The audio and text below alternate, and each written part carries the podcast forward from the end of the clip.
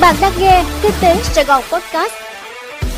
Thưa quý vị, mời quý vị nghe bản tin podcast ngày 14 tháng 6 của Kinh tế Sài Gòn. Và tôi là Minh Quân, sẽ đồng hành cùng quý vị trong bản tin podcast hôm nay. Thoát án thao túng tiền tệ nhưng Việt Nam vẫn nằm trong danh sách giám sát của Mỹ. Thưa quý vị, Bộ Tài chính Mỹ ngày 10 tháng 6 vừa qua đã công bố báo cáo định kỳ về chính sách kinh tế vĩ mô và ngoại hối của các đối tác thương mại lớn của Mỹ. Trong đó đưa Việt Nam vào lại danh sách giám sát thao túng tiền tệ vì thặng dư thương mại song phương tăng cao. Báo cáo định kỳ tiếp tục xem xét các đối tác thương mại chính trên cơ sở ba tiêu chí về thặng dư thương mại song phương với Mỹ, thặng dư cán cân vãng lai và can thiệp thị trường ngoại tệ một chiều trong thời gian kéo dài. Tại báo cáo lần này, Bộ Tài chính Mỹ đưa 12 nền kinh tế vào danh sách giám sát, bao gồm Trung Quốc, Nhật Bản, Hàn Quốc, Đức, Ý, Ấn Độ, Singapore, Malaysia, Thái Lan, Mexico, Việt Nam và Đài Loan. Cũng trong báo cáo này, Bộ Tài chính Mỹ kết luận không có đối tác lớn nào của Mỹ thao túng tiền tệ trong năm 2021. Danh sách lần này bổ sung thêm Việt Nam vì trước đó Việt Nam là đối tượng bị phân tích nâng cao trong các kỳ báo cáo gần đây, sau đó được kết luận là không thao túng tiền tệ. Tăng giá xăng vượt mốc 32.000 đồng một lít, dầu diesel tăng thêm hơn 2.600 đồng một lít. Thưa quý vị, vào 15 giờ ngày 13 tháng 6, Liên Bộ Công Thương Tài chính điều chỉnh giá xăng dầu.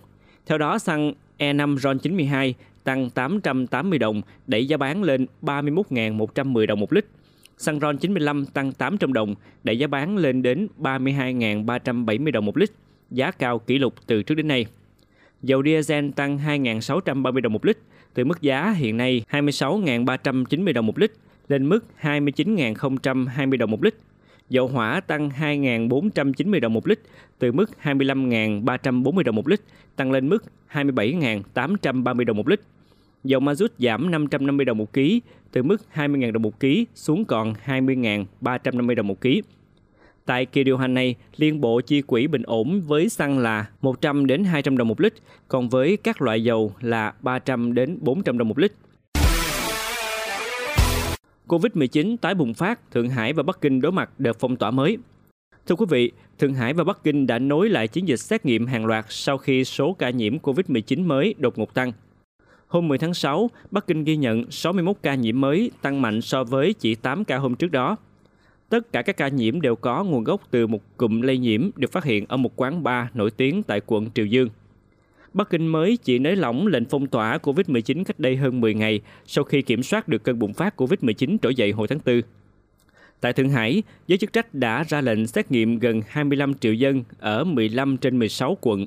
Trong khi đó, 5 quận yêu cầu dân không được rời khỏi nhà trong thời gian chiến dịch xét nghiệm diễn ra. Thành phố đông dân nhất Trung Quốc này mới chỉ dỡ bỏ lệnh phong tỏa kéo dài 2 tháng vào ngày 1 tháng 6. Bắt đầu từ ngày 9 tháng 6, nhiều người dân Thượng Hải đổ xô đến các siêu thị để mua, tích trữ các nhu yếu phẩm hàng ngày. Hành khách từ thành phố Hồ Chí Minh có thể về Tiền Giang, Bến Tre bằng tàu cao tốc từ quý 3. Thưa quý vị, theo kế hoạch của Sở Giao thông Vận tải thành phố Hồ Chí Minh, tuyến đường thủy từ thành phố Hồ Chí Minh đến tỉnh Tiền Giang có cự ly hành trình khoảng 110 km và đến tỉnh Bến Tre có cự ly khoảng 120 km, dự kiến đưa vào khai thác trong quý 3 năm nay. Trên tuyến đường thủy này sẽ sử dụng tàu cao tốc có sức chở từ 75 đến 151 khách một tàu và hoạt động trong khoảng thời gian từ 6 giờ đến 18 giờ. Tại thành phố Hồ Chí Minh, vị trí cảng bến thủy nội địa kết nối sẽ sử dụng gồm bến tàu cao tốc khu vực công viên Bạch Đằng quận 1 hoặc cảng Sài Gòn, cảng Nhà Rồng quận 4. Tại tỉnh Tiền Giang sẽ sử dụng cảng du thuyền Mỹ Tho. Tại tỉnh Bến Tre sử dụng bến phà rạch Miễu Cũ, bến tàu khách du lịch Bến Tre. Xuất khẩu rau quả sụt giảm ở Trung Quốc nhưng tăng nhiều ở thị trường khác. Thưa quý vị, theo số liệu ước tính của Tổng cục Hải quan, năm tháng đầu năm nay, xuất khẩu rau quả đạt 1,47 tỷ đô la Mỹ, giảm 13,6% so với cùng kỳ năm ngoái.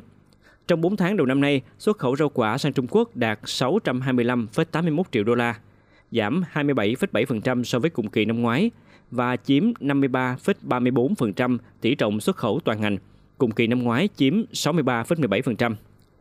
Tháng 4 năm nay, xuất khẩu rau quả Việt Nam vào Mỹ đạt 25,18 triệu đô la Mỹ, tăng 11,4% so với tháng trước đó và tăng 20,9% so với cùng kỳ. Với Hà Lan, thị trường nằm trong khối Liên minh châu Âu EU. 4 tháng đầu năm nay, xuất khẩu rau quả Việt Nam sang đây đạt 26,36 triệu đô la Mỹ, tăng 15,5% so với cùng kỳ. Kim ngạch xuất khẩu sang Đức trong 4 tháng đầu năm nay đạt 7,38 triệu đô la Mỹ, tăng 55,5% so với cùng kỳ.